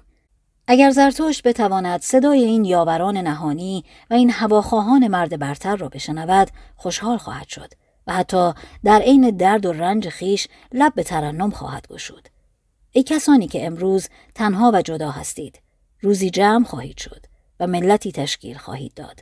از شما مردان برگزیده ملتی برگزیده به وجود خواهد آمد و از آن ملت برگزیده مرد برتر ظهور خواهد کرد. هفت. گرایش به پستی. پس راه به سوی مرد برتر حکومت مهتران و اشراف است. تا دیر نشده است باید دموکراسی این جنون سرشماری و رأی شماری را ریشه‌کن کرد. نخستین قدم از میان بردن مسیحیت است تا آنجا که مردان بزرگ در خور شأنشان شناخته شوند. پیروزی مسیحیت آغاز دموکراسی بود. نخستین مسیحی از ته دل دشمن هر گونه امتیاز بود. زندگی او مبارزه ناگسستنی برای به دست آوردن تساوی حقوق بود. اگر او در زمان ما میزیست، به سیبری تبعیدش میکردند. این مخالف عقل سلیم و تدبیر سیاست است که بگویند برترین مردم باید خادم و بنده گردند. با خواندن انجیل انسان خیال می کند که یکی از قصه های روسی را می خواند، مثل اینکه مطالب آن از کتب داستایوفسکی گرفته شده است. این گونه ملاحظات و مفاهیم فقط در میان مردم عوام و زمانی که فرمانروایان فاسد شوند و از فرمانروایی باز ایستند می تواند ریشه بگیرد. پس از آن که امثال نرون و کاراکولا به تخت نشستند، عقیده مردم برگشت و پنداشتند که ارزش پست‌ترین افراد از آن که بر تخت نشسته است بیشتر است. همچنان که پیروزی مسیحیت بر اروپا پایان عهد اشرافی کهن بود، پیروزی جنگجویان توتون بر اروپا تجدید عهد خصال مردانگی باستانی و آبیاری نهال حکومت‌های اشرافی نوین به شمار می‌رود. این جنگجویان در زیر بار اخلاق خم نبودند. آنها از هر قید و بند اجتماعی آزاد بودند. همین که از کشتار و غارت و آتش زدن و شکنجه برمیگشتند، از روی صفای طبع جانوری درنده خوشحال و مغرور بودند. این کارها در نظرشان مانند سرگرمی‌های کودکان دبستان بود. طبقات حاکمه انگلستان و آلمان و فرانسه و روسیه و ممالک اسکاندیناوی و ایتالیا از این قوم برخاستند. گروهی از دارندگان موی بور، نژاد فاتحان و مهتران، با تشکیلات جنگی و قدرت سازمانده پنجه بیرحمانه خود را بر قومی که از حیث شمار بیشمارند می‌افکنند. این است گروه تشکیل دهنده دولت و حکومت. آنجا که دولت و حکومت با قرارداد و پیمان بر سر کار می‌آید، آرزوها خاک می‌شود. آنکه طبعاً مهترزاده است و فرمانرواست، قرارداد می‌خواهد چه کند؟ او با شدت و خشونت رفتار مقام خود را به دست می آورد. نخست کلیسای کاتولیک با ستایش خصال زنانه این اصل درخشان حکومت را تباه کرد. بعد آرزوهای عامیانه اصلاح مذهبی پروتستانها و بالاخره ازدواج این قوم جنگجو با نژادهای پست مزید بر علت شدند. درست هنگامی که آیین کاتولیک به سوی اشرافیت و فرهنگ ضد اخلاق رنسانس می رفت و به صلاح می گرایید. نهضت اصلاح مذهبی با خشونت و قدرت یهودانه آن را از بین برد. سرانجام کسی می‌فهمد یا خواهد فهمید که رنسانس چه بود؟ آن عبارت بود از کسر و کاهش ارزش مسیحیت. اقدامی بود که با تمام وسایل و قدرت غریزه و نبوغ می‌خواست ارزش‌های نو بیاورد و ارزش‌های شریف و نجیب را مسلم و پیروز گرداند. من در پیش چشمان خودم امکان باشکوه و جذابی می‌بینم. پاپ شدن سزار بورژیا. میفهمی چه میگویم؟ آبجوخاری و آیین پروتستان ذهن مردم آلمان را کور کرد. اپرای واگنری هم بر این علل افسود. در نتیجه وضع کنونی پروس خطرناکترین دشمن فرهنگ است. وضع کنونی آلمان مرا دچار سوء هاضمه میسازد. اگر چنان که گیبن میگوید برای نابود شدن دنیایی زمانی دراز لازم است، برای اینکه عقیده‌ای در آلمان از میان برود نیز زمانی دراز می‌باید. شکستی که آلمان بر ناپل اون وارد آورد برای تمدن همان اندازه خطرناک بود که پیروزی لوتر بر کلیسا. از آن به بعد آلمان گوته‌ها و شوپنهاورها و بتوون‌ها را از دست داد و شروع به پرستش وطن پرستان کرد. من می‌ترسم که سرود آلمان برتر از همه پایان فلسفه و حکمت آلمان باشد. با این همه در آلمانی‌ها عمق و متانتی هست که نوید اصلاح آینده اروپا را می‌دهد. خصال مردانگی آنها از فرانسوی‌ها و انگلیسی‌ها بیشتر است. آنها دارای صفات ثبات و صبر و کار هستند و تبحر و علم و انضباط نظامیشان از همین خصال سرچشمه می‌گیرد. چقدر مایه خوشبختی است که اروپاییان از سپاه آلمان ملول و دلتنگ هستند. اگر قدرت تشکیلات آلمان با منابع مادی و انسانی بیپایان روسیه درآمیزد، عهد عظیم سیاست و مملکتداری فرا می‌رسد. ما می‌خواهیم که دو نژاد اسلاو و ژرمن به هم بیامیزند. البته ماهرترین مردم اقتصادی دنیا یعنی یهود نیز باید به کمک بیایند تا بتوانیم بر جهان مسلط گردیم. ما باید بدون قید و شرط با روسیه متحد شویم. در این صورت جز به دور خود گشتن و خفه شدن راهی نیست. آنچه در آلمان مایه تشویش است کندی ذهنی است که مزیت استحکام خصایلشان را از میان میبرد. آلمان فاقد این میراث و سنن فرهنگی است که در فرانسه است و فرانسوی‌ها را با ذوق‌ترین و دقیق‌ترین ملل اروپا ساخته است. من فقط به فرهنگ فرانسه ایمان دارم و جز آن هر چه در اروپا فرهنگ نامیده شود اشتباه است. آنجا که انسان آثار مونتنی و لاروشفوکو و وانارک و شامفور را می‌خواند، بیش از هر ملت دیگر به دوره باستان نزدیک می‌شود. ولتر فرمانروای ملک عقل است و تن بزرگترین مورخ معاصر است. حتی آثار فرانسویان متأخر از قبیل فلوبر، بورژه و آناتول فرانس و دیگران از لحاظ بیان و فکر و روشنی از اروپاییان دیگر بی اندازه بالاتر است. چه وضوح و صفا و روشنی در این فرانسویان دیده می شود. اصالت و ذوق و احساس و اسلوب اروپایی اثر فرانسویان است. ولی البته فرانسه کهن، فرانسه قرن شانزدهم و هفدهم. انقلاب و از میان بردن اشرافیت چرخ تمدن و فرهنگ را شکست و اکنون روح فرانسوی در برابر آنچه سابقاً بود لاغر و رنگ پریده به نظر می رسد.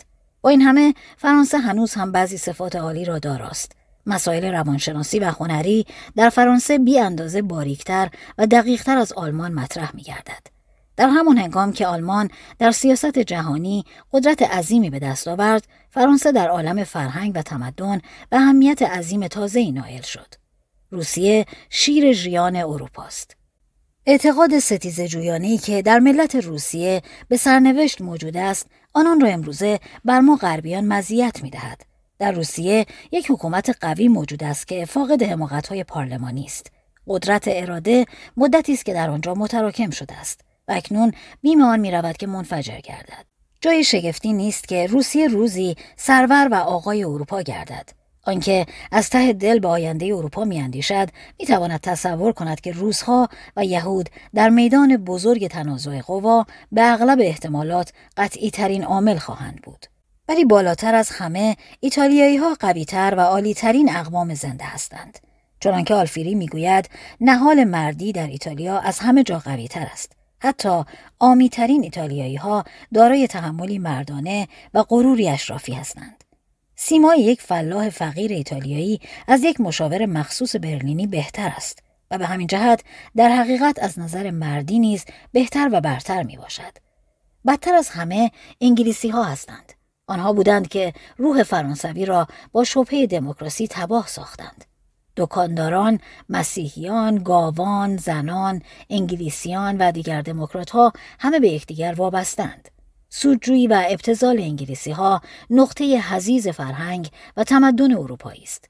فقط در یک سرزمین پر از رقابت‌های خفقان آور اقتصادی می‌توان حیات را تنازع برای زیستن نامید. فقط در زمینی که دکانداران و ملاحان بر اشراف پیروز گردند، دموکراسی پیدا می‌شود. این هدیه و رشوه‌ای است که انگلیسی‌ها به دنیای نو دادند. کیست که اروپا را از دست انگلستان و انگلستان را از دست دموکراسی نجات بدهد؟ هشت. فرمانروایی مهتران. آریستوکراسی. دموکراسی یعنی سهلنگاری، یعنی هر یک از اعضای مؤسسه و تشکیلاتی اجازه داشته باشد که هرچه خواست انجام دهد. معنی دموکراسی فقدان اتصال و به هم پیوستگی اجزا و حکومت آزادی و هرج و مرج است. معنی آن ستایش فرومایگی و سرزنش بلندپایگی است. در دموکراسی ظهور مردان بزرگ امکان ناپذیر است. مردان بزرگ چگونه می توانند ناشایستگی‌ها و نادرستی‌های انتخاب را گردن نهند؟ در این گونه مواقع چه فرصتی برای آنها موجود است؟ عامه مردم آن آزاد مردانی را که دشمن هر گونه تملق بوده و از چاپلوسی بیزارند دشمن می دارند، همچنان که سگان خصم گرگ می باشند. این آزاد مردان همانهایی هستند که عضو یک حزب منظم نیستند، چون این مزرعی مرد برتر نمی پروراند. چگونه ملتی که مردان بزرگش عاطل و مایوس و شاید هم گمنامند میتواند بزرگ باشد؟ چون این ملتی خصلت و حیثیت خود را از دست میدهد. تقلید امر ارزی است، نه طولی. یعنی در چنین قومی کمال و غایت مطلوب مرد برتر نیست، بلکه افراد معمولی مثل اعلا و سرمشق هستند. در اینجا همگان مانند هم میگردند و حتی زن و مرد نیز به هم شبیه میشوند. مردان زن می‌گردند و زنان مرد می‌شوند. پس زن صفتی نتیجه طبیعی دموکراسی و مسیحیت است. در اینجا مرد کم است. از این روی زنان کوشش می‌کنند که خود را همچون مردان سازند، زیرا فقط آنکه مرد کامل است می‌تواند زن را در مقام زنی نگه دارد. مرد می‌گوید زن از دنده من آفریده شده است. چه دنده‌های ناچیزی دارم. زن بر اثر آزادی، قدرت و احترام خود را از دست داده است. زنان امروز کجا مقام و مرتبه زنان دربار بوربون‌ها را دارند؟ برابری زن و مرد غیر ممکن است، زیرا میان این دو نزاع ابدی برپاست. در این نزاع بدون پیروزی آشتی ممکن نیست. آشتی وقتی صورت پذیر است که یکی اطاعت دیگری را گردن نهد. کوشش در برابری زن و مرد خطرناک است، زیرا زن از برابری خرسند نیست. اگر مرد مرد باشد، زن اطاعت و فرمانبری را بهتر دوست دارد. علاوه بر این، کمال و خوشبختی زن در مادری است. زن سرتاپا معماست و برای این معما فقط یک راه حل موجود است و آن بچه دار شدن است. مرد در نظر زن وسیله است و غایت و هدف داشتن فرزند می باشد. ولی زن در نظر مرد چیست؟ بازیچه‌ای خطرناک. مرد را باید برای جنگ باراورد و زن را برای آسایش خاطر جنگجو. جز این هرچه باشد بیهوده است. با این همه زن کامل در نوع خود از مرد کامل برتر و همچنین نادرتر است. نباید با زنان به خوشخویی و نرمخویی رفتار کرد. آنچه در زن و شویی مایه تشویش است این است که در ازدواج زن به مقصود خیش میرسد. ولی مرد خالی و تنگ چشم می گردد. اگر مردی زنی را دوست بدارد، حاضر است تمام دنیا را به او تقدیم نماید و پس از ازدواج این کار را می کند و به محض اینکه بچه دار شد باید همه را فراموش کند. فداکاری عشق در خانواده تبدیل به خودخواهی می شود. درستی و ابتکار زینت تنهایی است. از نظر اندیشه بلند فلسفی، مردان متأهل مشکوک و مظنونند. برای من نامفهوم است که کسی که در زمینه کار خود میتواند به جهان و حیات به یک نظر بنگرد، خود را به زنداری و نان در آوردن و راحت طلبی و آسایش زن و فرزند مشغول کند. خیلی از حکما پس از تولد فرزند از فلسفه و حکمت باز ماندند. نسیمی که از سوراخ کلید میوزد میگوید بیا. همین که در را به حیله نیمه باز کردم میگوید برو. زیرا عشق زن و فرزند مرا در بند نگه داشته است. با زن صفتی، سوسیالیسم و هرج و مرج طلبی فرا می رسد. همه اینها درد و توفاله دموکراسی می باشد. اگر برابری در حقوق سیاسی درست است، چرا در امور اقتصادی درست نباشد؟ و در چنین صورتی رئیس و پیشوا به چه درد می خورد؟ بعضی از سوسیالیست ها کتاب زرتشت را می ستایند، ولی این ستایش مطلوب نیست. بعضی ها هستند که عقیده مرا درباره حیات تبلیغ می کنند، ولی در عین حال مبلغان برابری و مساوات نیز هستند. من نمیخواهم مرا با این اشخاص اشتباه کنند، زیرا در نظر من حق این است که مردم برابر نیستند. ما میخواهیم که چیز مشترک نداشته باشیم. ای مبلغان مساوات، این جنون قاهر ضعف و ناتوانی شماست که فریاد برابری و مساوات میزند. طبیعت از برابری نفرت دارد. او می‌خواهد افراد و طبقات و انواع همه مختلف باشند. سوسیالیسم خلاف منطق است. قانون، قانون تحول، اقتضا می‌کند که در انواع و نژادها و طبقات و اشخاص بالاتران فروتران را مورد استفاده و استثمار قرار دهند. زندگی استثمار است و به طور قطع می‌خواهد زندگی دیگری را فدای خویش سازد. ماهیان بزرگتر از ماهیان کوچکتر تغذیه می‌کنند و سرتاسر داستان زندگی همین است. سوسیالیسم از رشک و حسد برمیخیزد. آنچه ما داریم آنها ندارند.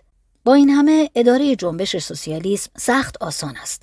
برای مراقبت آن لازم است که گاه به گاه حجاب میان مهتران و کهتران را بردارند و به سردسته ناراضیان اجازه دخول به بهشت بدهند. از سردسته ها نباید ترسید. باید از توده ها ترسید که خیال می کنند با انقلاب می توانند از اسارتی که نتیجه طبیعی ناتوانی و سستی آنهاست برهند. با این همه بردگان فقط وقتی شریف می شوند که دست به انقلاب بزنند. هرچه باشد بردگان و بندگان از رؤسای عصر ما، یعنی طبقه بازرگانان، نجیبتر و شریفترند. علامت انحطاط و پستی قرن نوزدهم آن است که خداوندان پول معبود و محسود واقع شدند. ولی این خداوندان پول خود بنده و بردند، بازیچه عادت و قربانی اشتغالات خیشند. وقت برای درک افکار نو ندارند، بلکه تفکر بر آنان حرام است و لذات معنوی از دسترسشان بیرون. از همین جاست که دائما در جستجوی خوشبختی هستند. خانه های بزرگشان جای استراحت نیست و تجملات عامیانهشان خالی از ذوق و لطف است. اگر آثار نقاشان بزرگ را بر دیوار نصب می کنند، زیر آن قیمتش را هم می نویسند. لذات حسی به جای آنکه مایه ترویج نفس و ذهن باشد، موجب خستگی و ملال است.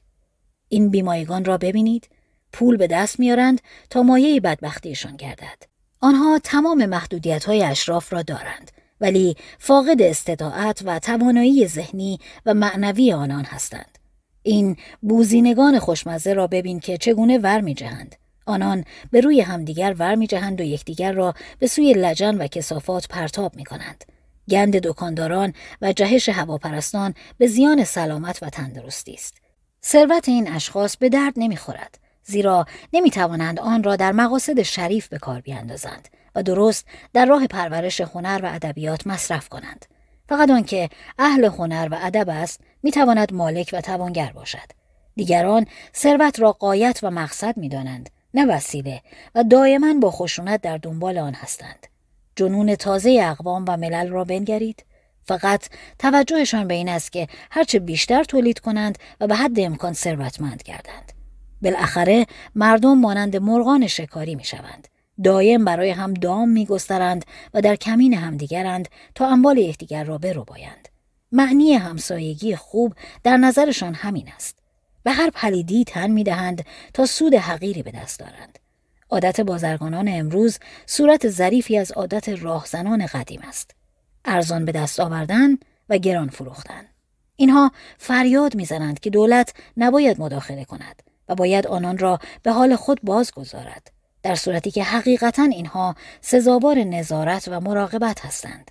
شاید سوسیالیسم تا اندازه‌ای اگرچه خطرناک است در اینجا ضرور باشد. باید تمام امور بازرگانی و حمل و نقل را که مایه تراکم پول و ثروت است از دست اشخاص و شرکت‌ها خارج سازیم و به ثروتمندان بزرگ و فقرا به یک نظر نگاه کنیم. یعنی هر دو دسته را برای اجتماع خطرناک بدانیم. طبقه سرباز از بازرگانان بالاتر و از اشراف پایین‌ترند. فرمانده‌ای که سربازان خود را به میدان جنگ می‌فرستد تا با آغوش باز و مست از افتخار از مرگ استقبال کنند، از کارفرمایی که کارگران را آلت استفاده خود قرار می‌دهد، نجیب‌تر و شریفتر است. ببین مردم چگونه با خوشی کارخانه را ترک می‌کنند و به میدان جنگ می‌شتابند. ناپلئون قصاب نبود، بلکه نیکوکار بود. به جای اینکه مردم را در کارخانه ها رنجور و فرسوده سازد، به میدان جنگ میفرستاد تا به افتخار نائل گردند. مردم به خوشحالی به زیر علم او میرفتند و آن را بر کار کردن در کارخانه و ساختن یک میلیون دکمه دیگر ترجیح میدادند. باید روزی برای ناپلئون این شرف و افتخار را قائل شد که وی توانست زمانی مقام جنگجویان را از عوام و بازرگانان بالاتر قرار دهد. جنگ برای قومی که در تناسانی و ناتوانی و لاابالیگری بزرگ شدند داروی اثر بخشی است. جنگ غرایزی را که در روزگار صلح سوده و تباه گشتند از نو زنده می کند. جنگ و خدمت نظام اجباری برای تعدیل زنصفتی ناشی از دموکراسی بسیار ضروری است. هنگامی که غرایز جامعه‌ای از جنگ و پیروزی خسته شود، دوران پستی فرا رسیده است و موقع دموکراسی و حکومت دکانداران است. با این همه در روزگار ما علل جنگ نجیبانه نیست. جنگ‌های سلاطین و ادیان از جنگ‌های اقتصادی کمی نجیب‌تر و شریفتر بود. در طی پنجاه سال این حکومت‌های مختل و مغشوش دموکراسی‌های اروپا برای به دست آوردن بازارهای جهان جنگ عظیمی به پا خواهند کرد. ولی شاید این دیوانگی اسباب اتحاد اروپا را فراهم سازد و جنگ‌های اقتصادی را که نفعش به زیانش نمی‌ارزد خاتمه دهد. زیرا فقط حکومت اشرافی از یک اروپای متحد می‌تواند برخیزد و آن را از نو اصلاح کند. نباید گذاشت تا بازرگانان وارد مسائل سیاسی شوند. زیرا این دسته کوتاه‌بین و تنگچشمند و آن نظر پهناور و افق باز نجیب زادگانی را که برای سیاست پرورش یافته‌اند ندارند. حکومت و فرمانروایی حق آسمانی مرد برتر است، یعنی حق شایستگی و استعداد او. عوام جای خود را دارند ولی نباید بر مسند حکومت تکیه دهند. آدم معمولی در جایی که حق اوست خوشبخت است و خصال و صفات او برای اجتماع همان اندازه ضروری است که خصال زعما و پیشوایان. برای یک فکر عمیق شایسته نیست که مقام عوام را فی حد ذاته مورد اعتراض قرار دهد. کمال عوام در این است که کار کنند و صرفه‌جو و منظم و معتدل و مؤمن باشند، ولی کمالی که برای وسیله و آلت است. تمدن عالی مانند هرم است که فقط بر قاعده پهن و وسیعی میتواند استوار باشد. استحکام و قدرت بنیان عامه مردم برای اجتماع ضروری است. در هر مکان و هر زمان عده‌ای فرمانروا و عده‌ای فرمانبر هستند. اکثریت مجبورند که تحت هدایت معنوی مردان برتر کار کنند و خوشبختی آنان در همین است. هر جا که موجود زنده‌ای یافتم دیدم سخن از اطاعت می رود. تمام موجودات زنده آنهایی هستند که اطاعت می کنند. دوم آنکه آن کس که مأمور و مطیع دیگری است نمی تواند مطیع خیشتن باشد. طریقه موجودات زنده همین است. سومین مطلبی که شنیدم این بود: فرمان دادن از فرمان بردن خیلی مشکل تر است. فرمانده مجبور است بار فرمانبران را به دوش بکشد و در زیر این بار بشکند. در هر فرماندهی زحمت و خطری نهفته است و هر جا که موجودات زنده فرمان می‌دهند زندگیشان را به خطر می‌اندازند. پس جامعه مطلوبان است که به سه طبقه منقسم شده باشد: تولید کنندگان، کشاورزان، کارگران و بازرگانان و مأموران، سربازان و مستخدمین دولت و فرمانروایان. طبقه سوم باید حکومت کند، نه اینکه مأمور حکومت باشد. حکومت در روزگار کنونی نوعی چاکری و نوکری است. فرمانروایان باید فلاسفه سیاسی باشند، نه رئیس اداره و دبیرخانه. آنها باید بر اعتبارات دولتی و بر سپاه نظارت کنند، ولی خودشان باید بیشتر سرباز باشند، نه صراف و مالیه‌چی. فرمانروایان باید همونطور باشند که افلاطون گفته است. افلاطون حق داشت. حکما باید برترین افراد باشند. آنها باید دقت و ظرافت را با قدرت و شجاعت توأم کنند. هم عالم باشند و هم سپاهی. باید لطف محضر و نکته سنجی را به هم بیامیزند. آنها باید از حدود اخلاق و عادات و احترامات و قدرشناسی تجاوز نکنند و هم از روی رشکی که میان اکفا و اقران است مراقب همدیگر باشند. از طرف دیگر، در معاشرت با هم باید احترام متقابل و لطف و غرور و تسلط بر نفس و دوستی را مراعات کنند. آیا این اشرافیت به شکل صنف در می آید و موروثی می گردد؟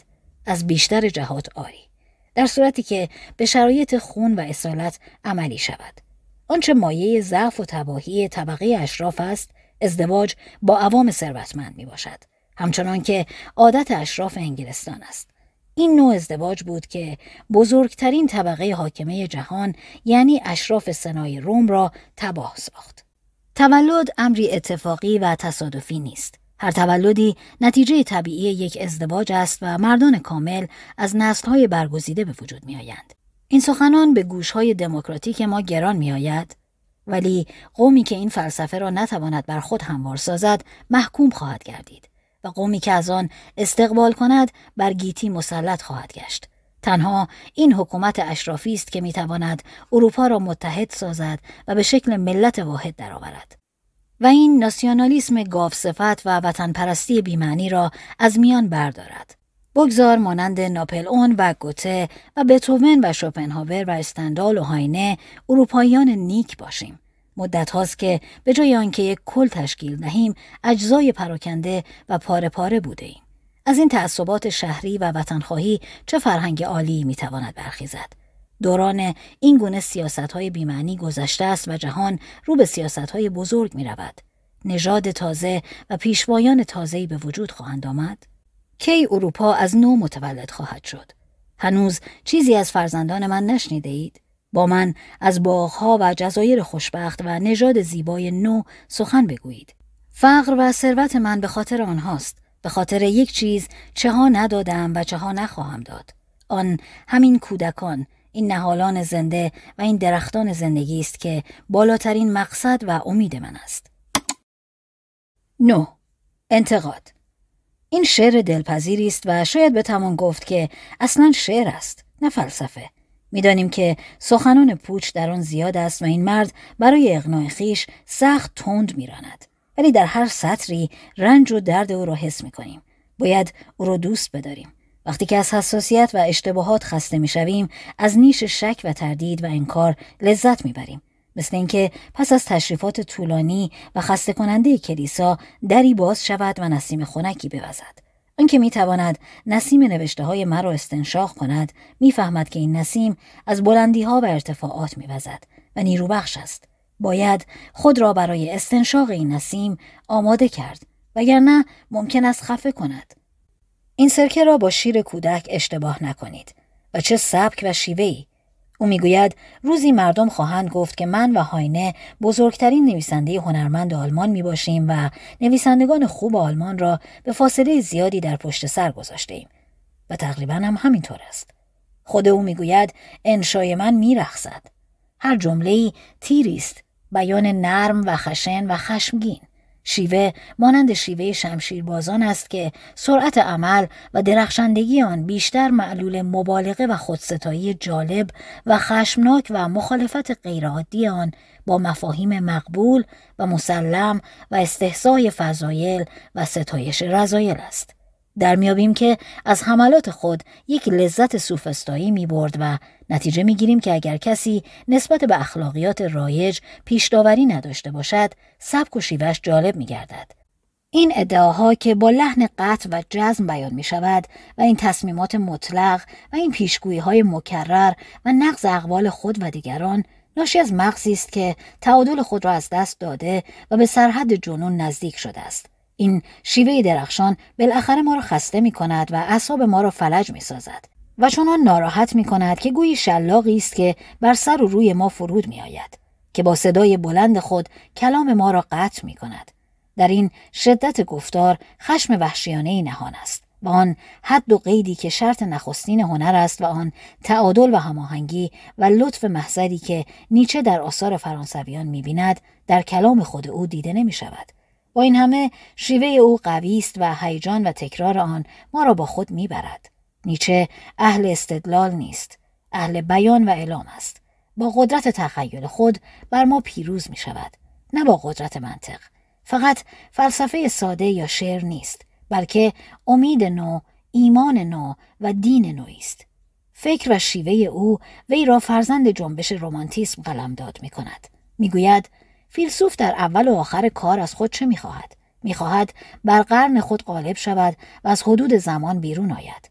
ولی خود او این دستور کمال را مراعات نکرده و بلکه نقص هم نموده است. او درست متوجه نبود که چگونه فلسفه اصالت ذات و نفس کانت به من مطلق فیخته منجر گشته و از آن به اصالت فرد ناموزون اشتیرنر کشیده شده و از آن به مرد برتر ضد اخلاق رسیده است. مرد برتر تنها نابغه شوپنهاور و قهرمان کارلایل و زیگفرید واگنر نیست، بلکه با کارل مور شیلر و گوتسه گوته مشتبه می شود. مرد برتر او از افکار دوره جوانی گوته گرفته شده است و خود گوته در روزهای آرام پیری حسودانه به آن طعنه می‌زد. نامه‌های او پر از رقت و احساس رمانتیک است. در این نامه‌ها عبارت من درد می‌کشم به همان اندازه تکرار می‌شود که عبارت من می‌میرم در سخنان هاینه. خود را صوفی و صاحب روح رهبانی می‌خواند و کتاب ظهور تراژدی اعترافات یک طرفدار رمانتیسم است. و این را به براندس می نویسد. می ترسم. می ترسم بیشتر موسیقیدان باشم، نه رمانتیک. همین که مؤلفی کتاب را آغاز می کند، باید خود را فراموش کند. ولی نیچه هرگز خود را فراموش نمی کند و در هر صفحه متکلم وحده است. نیچه با ستایش غریزه و فرد و دیونوسوس و با حمله به فکر و اجتماع و آپولون، یعنی با مدح رمانتیسم و کلاسیسم، مانند روز تولد و وفات خویش دقیقاً عصر و زمان خود را معین می کند. نیچه در فلسفه و واگنر در موسیقی نماینده اوج نهضت رمانتیسم و حد نهایی مد امواج آن بودند. نیچه نبوغ شوپنهاور را از حدود و قیود اجتماعی آزاد کرد. همچنان که واگنر عشق و عواطف را که در زنجیر اصول کلاسیک فرسوده شده بود، در سوناتا پانتیک و سمفونی پنجم و نهم آزادی بخشید. او آخرین و برومندترین نهالی بود که از نژاد روسو برخواسته است. اکنون با آن راهی که با نیچه همسفر بودیم برگردیم و بعضی از اعتراضاتی را که می‌خواستیم بگوییم، گرچه بی‌نتیجه است. او در سالهای آخر عمر خیش به خوبی متوجه شد که اصالت و ابتکار ظهور تراژدی تا چه اندازه مدیون واهی بودن آن است. علمایی مانند ویلاموریتس، مولندورف در زمینه زبانشناسی بر این کتاب خندیدند و دورش انداختند. واگنر را خلف شیل دانستن به منزله سجود در برابر خدای مستبد است. مگر کسی گفته بود که جنبش اصلاح مذهبی دیونوسیسی، یعنی وحشی و ضد اخلاق و تجاهر به فسق و فجور و رنسانس کاملا برعکس آن، یعنی آرام و محدود و معقول آپولونیست؟ یا کسی شک کرده بود که آیین سقراط ستایش اپراست؟ حمله به سقراط نفرت شاگرد واگنر از فکر منطقی است. ستایش دیونوسوس ستایشی است که مرد گوشه‌نشینی از کار و فعالیت می کند. و ستایشی که از ناپل اون کرده نیز روی همین اصل است و نشانه میل نهانی دانشمند محجوب کمرویی است به مستی و عشق بازی. شاید آنجا که نیچه عهد ماقبل سقراط را روزهای درخشان یونان می‌داند، حق داشته باشد. تردیدی نیست که جنگ‌های پلوپونز مبانی فرهنگی و اقتصادی عهد پریکلس را متزلزل ساخت. ولی سقراط را فقط ناقد مخرب دانستن و او را برای جامعه‌ای که در نتیجه جنگ و فساد اخلاق و رشوه رو به اضمحلال بود سلامت بخش ندانستن، تا اندازه باطل و بی‌معنی است. فقط یک استاد دانشگاه مخالفگو می تواند آثار مبهم و جامد هراکلیتوس را بر حکمت بالغه و هنر مترقی افلاطون برتری دهد. نیچه افلاطون را دوست ندارد، همچنان که سایر طلبکاران خود را. هیچ کس در نظر بدهکارانش قهرمان نیست.